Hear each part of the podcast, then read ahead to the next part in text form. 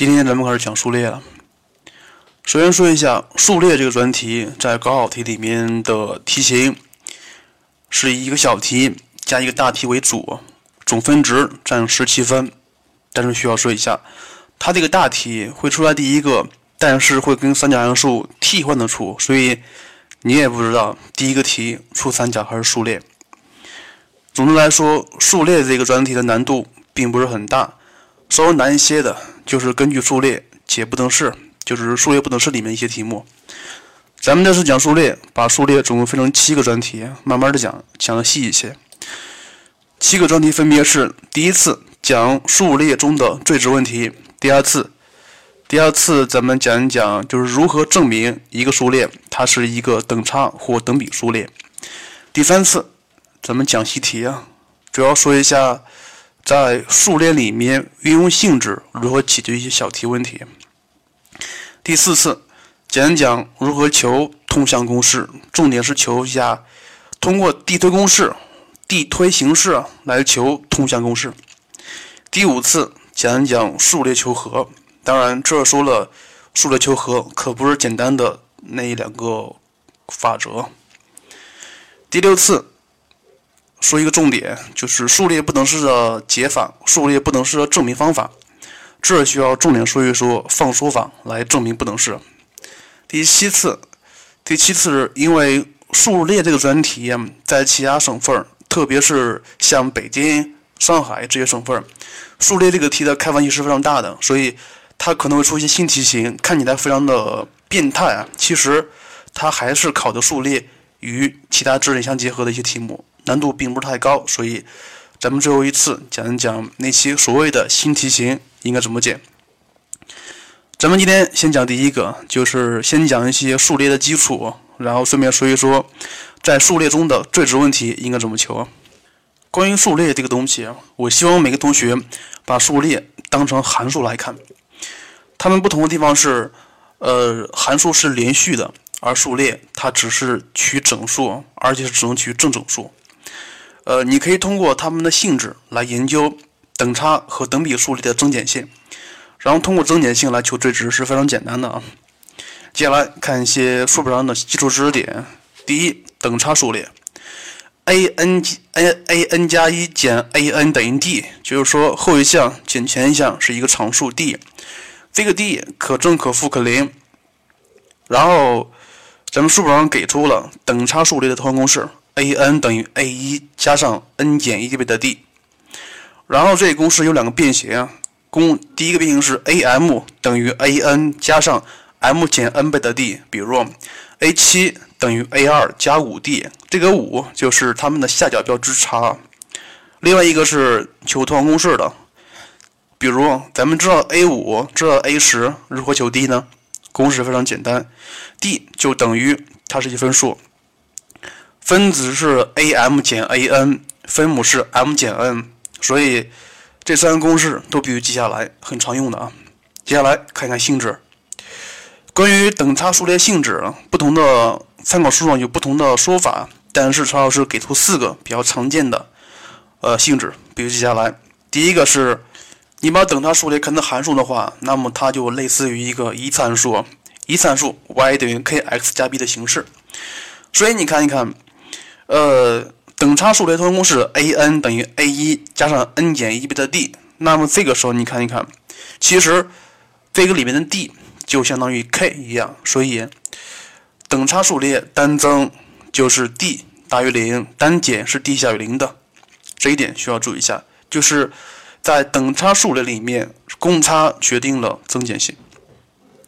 看第二个性质，这个性质是比较重要，是等差中项的性质。呃，若 m 加 n 等于 p 加 q， 则 a m 加 a n 等于 a p 加 a q。其实非常简单，下角标之和就可以了。像这个性质可以做个推广，就是说这个等号前面有三个也可以，但是要保证后面也有三个，就是说等号的左右的数项数是一样才可以，要么三项，要么四项都可以。接下来看性质三，在等差数列里面。ak ak 加 m ak 加 二 m 也是等差数列，且公差是 m 倍的 d，非常简单。若 A N 是一个等差数列，那么 A 一、A 五、A 九 它们也是等差数列。你看一看， 一、五、九它们之间是相差的距离是相等的，也就是说，这个五是一和九的中间的一个数。接下来看性质四啊，这个四跟三是一样的，只不过三是一个突然公式，四是一个求和的一些性质。在等差数列里面 ，S M 逗号 S 二 M 减 S M 逗号 S 三 M 减 S 二 M 也是一个等差数列。比如说 S 三 S 六 减 S 三 S 九 减 S 六。如果你要用这个性质，必须要搞清楚。就比如像这个题目里面 ，S 三 是三项的和 ，S 六 减 S 三 也是三项的和 ，S 九 减 S 六 它也是三项的和，所以要保证它们的项数是相同才可以。接下来看求和公式 S N， 公式总共两个，一个是 A 一 N 加上二分之 N 乘以 N 减一倍的 D， 然后需要说一下，像这个公式可以把它拆开。把它变形成一个关于 n 的一元二次函数形式，它就是 S N 等于二分之 d 倍的 n 方加上 A 一 减二分之 d 乘以 n。你看一下这个二次函数未知数是 n， 对吧？开口是二分之 d， 二分之 d 控制开口，所以你看一看 d 如果大于零，那么开口朝上 ；d 小于零，开口朝下。另外说一下。这个二次函数是没有常数的，是没有常数的。所以，如果你看到一个数列的前 n 项和是一个没有常数的二次函数的话，那么它就是一个等差数列。然后继续看一看，呃，咱们如果把它变成了一个关于 n 的一元二次函数，那么可以求最值吗？可以求吗？当然可以求啊。这你看一看，二分之 d 控制开口。那么我说，当二分之 d大于零时，就开口朝上的时候，那么它有最小值，这样说对吗？这样说不对的啊。那么当二分之 d 小于零时，开口朝下，那么它有最大值吗？也不一定。这需要说一下，最值问题，特别是化成一个二次函数最值问题，它的最值跟 d 有关系，而且还跟 A 一 有关系。接下来咱们看一看这个指点是怎么想的，比如。一个等差数列，首项 A 一 是一个正数，里面的公公差 d 是一个负数，也就是说是 A 大于零 ，d 小于零。那么这个时候，从第二项开始，每一项都比前面那一项要小，所以它一开始是正的，然后每一项是逐渐变小，变小变小，然后变成负的了。就比如说，到了 A 九 时，它是零的话，那么你看一看，从 A 一 到 A 九 都是非负数，所以。S 九 是最大值 ，S 九 是可以取得最大值的。那么咱们再看一看，如果这个时候 A 九 是一个正数 ，A 十 是一个负数，那么你这个时候你会发现了，从 A 一 到 A 九 都是正数，它们加在一起才可以取得最大值。最大值是当 n 等于九时，所以等差数列的前 n 项和取得最值的条件是由两个值决定的，一个是 d， 一个是 A 一。所以你看，当 A 一 大于零时 ，d 小于零时，这个时候取得最大值；而当 A 一 小于零时 ，d 大于零时，那么这个时候取得最小值。所以很多题目的做法都是根据这个得来的。接下来咱们看一看第二个东西，叫等比数列。其实等比数列跟等差是很相似的啊。它表示后一项比前一项的值是一个常数。当然，这个常数不为零，不为零。当这个常数为一时，也就是说每一项都相同，它是一个常数列。看公式，公式 A N 等于 A 一 乘以 Q 的 n 减一次。当然，这个也有两个变形，第一个是 A M 等于 A N 乘以 Q 的 m 减 n。比如举个例子 ，A 五 等于 A 三 乘以 Q 的二次，这个二就是五减三得来的。另外还有一个变形是求 Q 的 ，A M 比上 A N 等于 Q 的 m 减 n 次，也就是说 A 五 除以 A 三 等于 Q 的平方，所以这三个公式要记下来啊。接下来看性质，这个性质跟等差的很类似，很类似。咱们看一看等比数列 A N 等于 A 一 乘以 Q 的 n 减一次，你看一下这个，它跟咱们学过的指数函数是很像的，对吧？只不过指数函数是没有系数，系数是一呀，而这个系数是 a 一，所以你看一看，它跟指数函数很像，那么单调性由谁决定啊？因为它有系数，系数是 a 一，所以 a 的正负性可以改变它们的单调性，是吧？而且对于指数函数来说，单调性是由底数决定的。当底数大于零、大于一时，单增；当底数大于零、小于一时是单减的。那么这儿咱们需要说一下，当等比数列的 Q 是一负值时，那么这个数列它是一个一正一负、一正一负的摆动数列。那么这种数列咱们研究是没有意义的。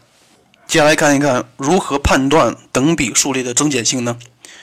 咱们刚才说过了，等比数列的增减性是由两个因素决定的，一个是 a 的正负性，第二个是 q 的 q 和一和零比啊，是吧？所以你看看，当 a 一大于零时 ，q 大于一时，那么整个是一个单增的；当 a 一大于零 ，q 大于零小于一时是单减的；当 a 一小于零时 ，q 大于一时是单减的。当 a 一小于零时 ，q 大于零小于一时是单增的，所以总共就这两个量，然后互相结合就可以了。看看性质二，这个性质是等比中项的性质，也是非常简单的。若 m 加 n 等于 p 加 q， 则 a m 乘以 a n 等于 a p 乘以 a q。这个时候是把加改成改成乘号了。另外说一下，这个也可以做推广啊。等号前面有三个，后面有三个，那么等式也成立。看看性质三，然后这个性质三和四跟等差数列三和四是一样的，这咱不说了。接下来咱们需要说一说性质五，当然这个性质五其实是一个公式，但是必须记下来。当 a n 是一个等比数列的时候，那么 a 一 乘以 a 二 乘以 a 三 乘以 a 四 乘以一直到 a n 的时候，也就是说它的前 n 项积应该怎么求啊？这非常重要，需要说一下，就是等比数列的前 n 项积，它跟等差数列的前 n 项和有关系。你看看这个时候的可以变形 ，a 二 可以写成 a 一 q 对吧 ？a 三 可以写成 a 一 q 平方，所以整个的前 n 项积可以写成 a 一 乘以 a 一 q 乘以 a 一 q 方，一直乘到 a 一 乘以 q 的 n 减一次，所以把它们结合一下，它就是 a 一 的 n 次乘以 q 的二分之 n 乘以 n 减一次，所以，所以这个题目这个性质，这个性质很重要，需要记下来。最后说一下它的求和公式，求和公式总共两个，是跟 q 有关系的。当 q 等于一时，就是 n 倍的 a 一；当 q 不等于一时，然后是前面这个，需要记下来。接下来咱们看一看，在等差数列和等比数列里面的最值问题应该怎么求。当然，这个一般是出小题的。看例一，已知等差数列中 a n 等于二十五减二 n， 那么当 n 取和值时 ，S n 取得最大值，并求出最大值。像你看这个题目，它是一个等差数列，首项 a 一是一个正数，它说了，当 n 取和值时 ，S n 取得最大值。咱们根据这个等差数列可以得出来 ，a 一是一正数。d 是一负值，所以它肯定有最大值。那么最大值在哪儿啊？最大值是你要看一看它哪一项是正数，而那项的后面是负数，所以咱们需要找出它的临界值出来。所以你看一看，呃，要保证 S n 取得最大值，那我们必须满足两个条件：第一个是 a n 大于零，第二是 a n 加一，就是后一项小于零才可以。所以可以解出来 n 等于十二，所以当 n 等于十二时 ，S n 取得最大值。但是像这个，它只是针对这个题目来说的。如果统一来说的话，应该是这么来表达：括弧 a n 要大于等于零 ，a n 加一小于零才可以。这一点需要注意。看例二，在等差数列里面 ，a 四 加 a 七 加 a 十 等于九。S 十四 减 R 三 等于七十七，同样的使 S n 取得最小值时 n 的值是多少？那么这样题目咱们需要把 a 一 求出来，把 d 求出来才可以，就是先求通项公式。根据这个 a 四 加 a 七 加 a 十 等于九，你看看它是三项是吧？所以四加十等于十四， 十四是七的二倍，所以可以写成三倍的 a 七， 所以 a 七 等于三。然后根据这个前十四项和减去前三项和，这个怎么算呀？前十四项和是 a 一 加 a 二 一直加到 a 十四， 这个前三项和就是 a 一 加 a 二 加 a 三， 所以一减它就是从 a 四 加 a 五 一直加到 a 十四 为止，所以总共有十一项。根据这个可以得出来 a 九 等于七，所以接下来求同公式 a n 等于 二n 减 十一， 所以看一看首项，首项是一负值，它的公差是一个正数，所以它肯定有最小值。所以最小值需要满足两个条件，第一是 a n 小于零，第二是 a n 加一大于零，所以解出来 n 等于五 ，n 等于五。像这个题跟上个题是相反的，是相反的，千万不要弄混了。接下来看例三，在等差数列里面 ，a 七 加 a 八 加 a 九 是一正数 ，a 七 加 a 十 是一负数。他说，当 n 为和值时，前 n 项和最大，其实是一样的。咱们看一看，然后 a 七 加 a 八 a 七 加 a 八 加 a 九 是三倍的 a 八， 所以 a 八 是一正数。然后 a 七 加 a 十 就等于 a 八 加 a 九， 所以 a 九 是一负数。所以你看一看，呃 ，a 八 是一正数 ，a 九 是一负数。所以你看一看，当 n 等于八时 ，S N 才可以取得最大值，因为什么？因为从 a 八 大于零 ，a 九 小于零可以看出来，首项是一正数，公差是一个负数，所以就这么得来的。接下来看例四，等差数列的前 n 项和是 S N， 已知 S 十 等于零 ，S 十五 等于二十五，让求 n 倍的 S N 的最小值。咱们知道 S N 是一个二次函数，关于 n 的，所以前面又成了一个 n， 所以它这是一个关于 n 的三次函数。根据这些 S 十 等于零 ，S 十五 等于二十五，可以得出来 a 等于负三 ，b 等于三分之二，所以 i 所以可以求 S N， 进而可以求 n 倍的 S N。n 倍的 S N 等于三分之一 n 的三次减去三分之十 n 方，让你求最值。是非常简单的，但是需要注意一下，这个里面的 n 取正数，而且只能取整数，所以求完之后最小值是负的四十九，非常简单。这个是用导数来求的。接下来看例五，等差数列里面的前 n 项和是 S N， 并且 a 三 大于负一小于一 ，a 六 大于零小于三，让你求 S 九 的取值范围。S 九 的取值范围。像这个题目是一个非常好的题目，咱们需要看一看。题目里面给了 a 三 和 a 六， 所以你要用到它才可以。它让你求 S 九， 那么这个时候你可以看成是 S 九 等于九倍的 a 五， 是吧？所以你要求 a 五 的范围才可以。那么它既然要求 a 五 了，你需要把题目里面给出的 a 三 和 a 六 用上。那么怎么用啊？显然不好用啊，是吧？所以这个时候咱们不妨，因为题目里面给了 a 三 和 a 六 的范围，所以咱们不妨直接的把 S 九 表示成 a 三 和 a 六， 然后相加或相减这样的一个范围。所以这个方法咱们用一下待定系数法，就是令 S 九 等于 x 倍的 a 三 加上 y 倍的 a 六， 因为咱们也知道 S 九 等于五倍的是九倍的 a 五， 所以把它们全部换成 a 五 的形式，就可以把 x 值和 y 值算一下。x 等于三 ，y 等于六，所以这个时候 S 九 就等于三倍的 a 三 加上六倍的 a 六， 因为咱们还知道 a 三 和 a 六 的范围，所以加一起就可以得出来 S 九 是大于负三小于二十一的。这儿咱们需要说一下，就是双项不等式，双项不等式有加减，但是没有乘。需要说一下，有加减但是没有乘。比如像这个题你看看，你知道 a 三 大于负一小于一，你还知道 a 六 大于零小于三，那么这个时候你可以求 a 三 加 a 六 的范围，可以直接加，你你也可以求 a 三 减 a 六 的范围，也可以直接减，但是你不能直接求 a 三 乘以 a 六的范围，记住没有？接下来看例六，例六在等比数列里面 ，a 一 加 a 三 等于 十，a 二 加 a 四 等于 五， 让你求 a 一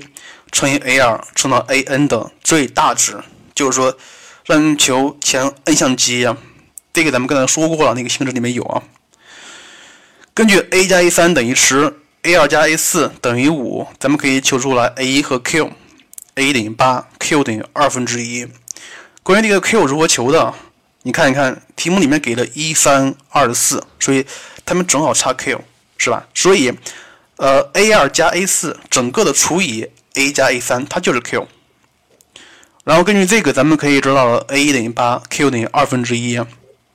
然后根据等等比数列的性质五，咱们知道前 n 项积它就是 a 一 倍的 a 的 n 次乘以 q 的二分之 n 乘以 n 减一次，所以全部带进去，它应该是二的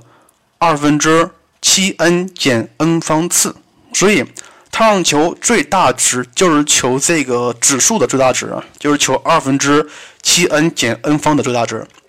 它是一开口朝下的，而且只能取正整数，所以可以求出来，当 n 等于三或 n 等于四时，它们的值是相同的，而且同时取的最大值是六。看例七，在正项等比数列里面 ，a 五 等于二分之一 ，a 六 加 a 七 等于三，并且满足它让你解 a 一 加 a 二 加到 a n 要大于 a 一 乘以 a 二 乘到 a n 的最大正整数 n 的值。像这个题目简直非常经典，非常经典一题目。根据 a 五 和 a 六 加 a 七 可以得出来 a 一 等于三十二分之一 q 等于二，是吧？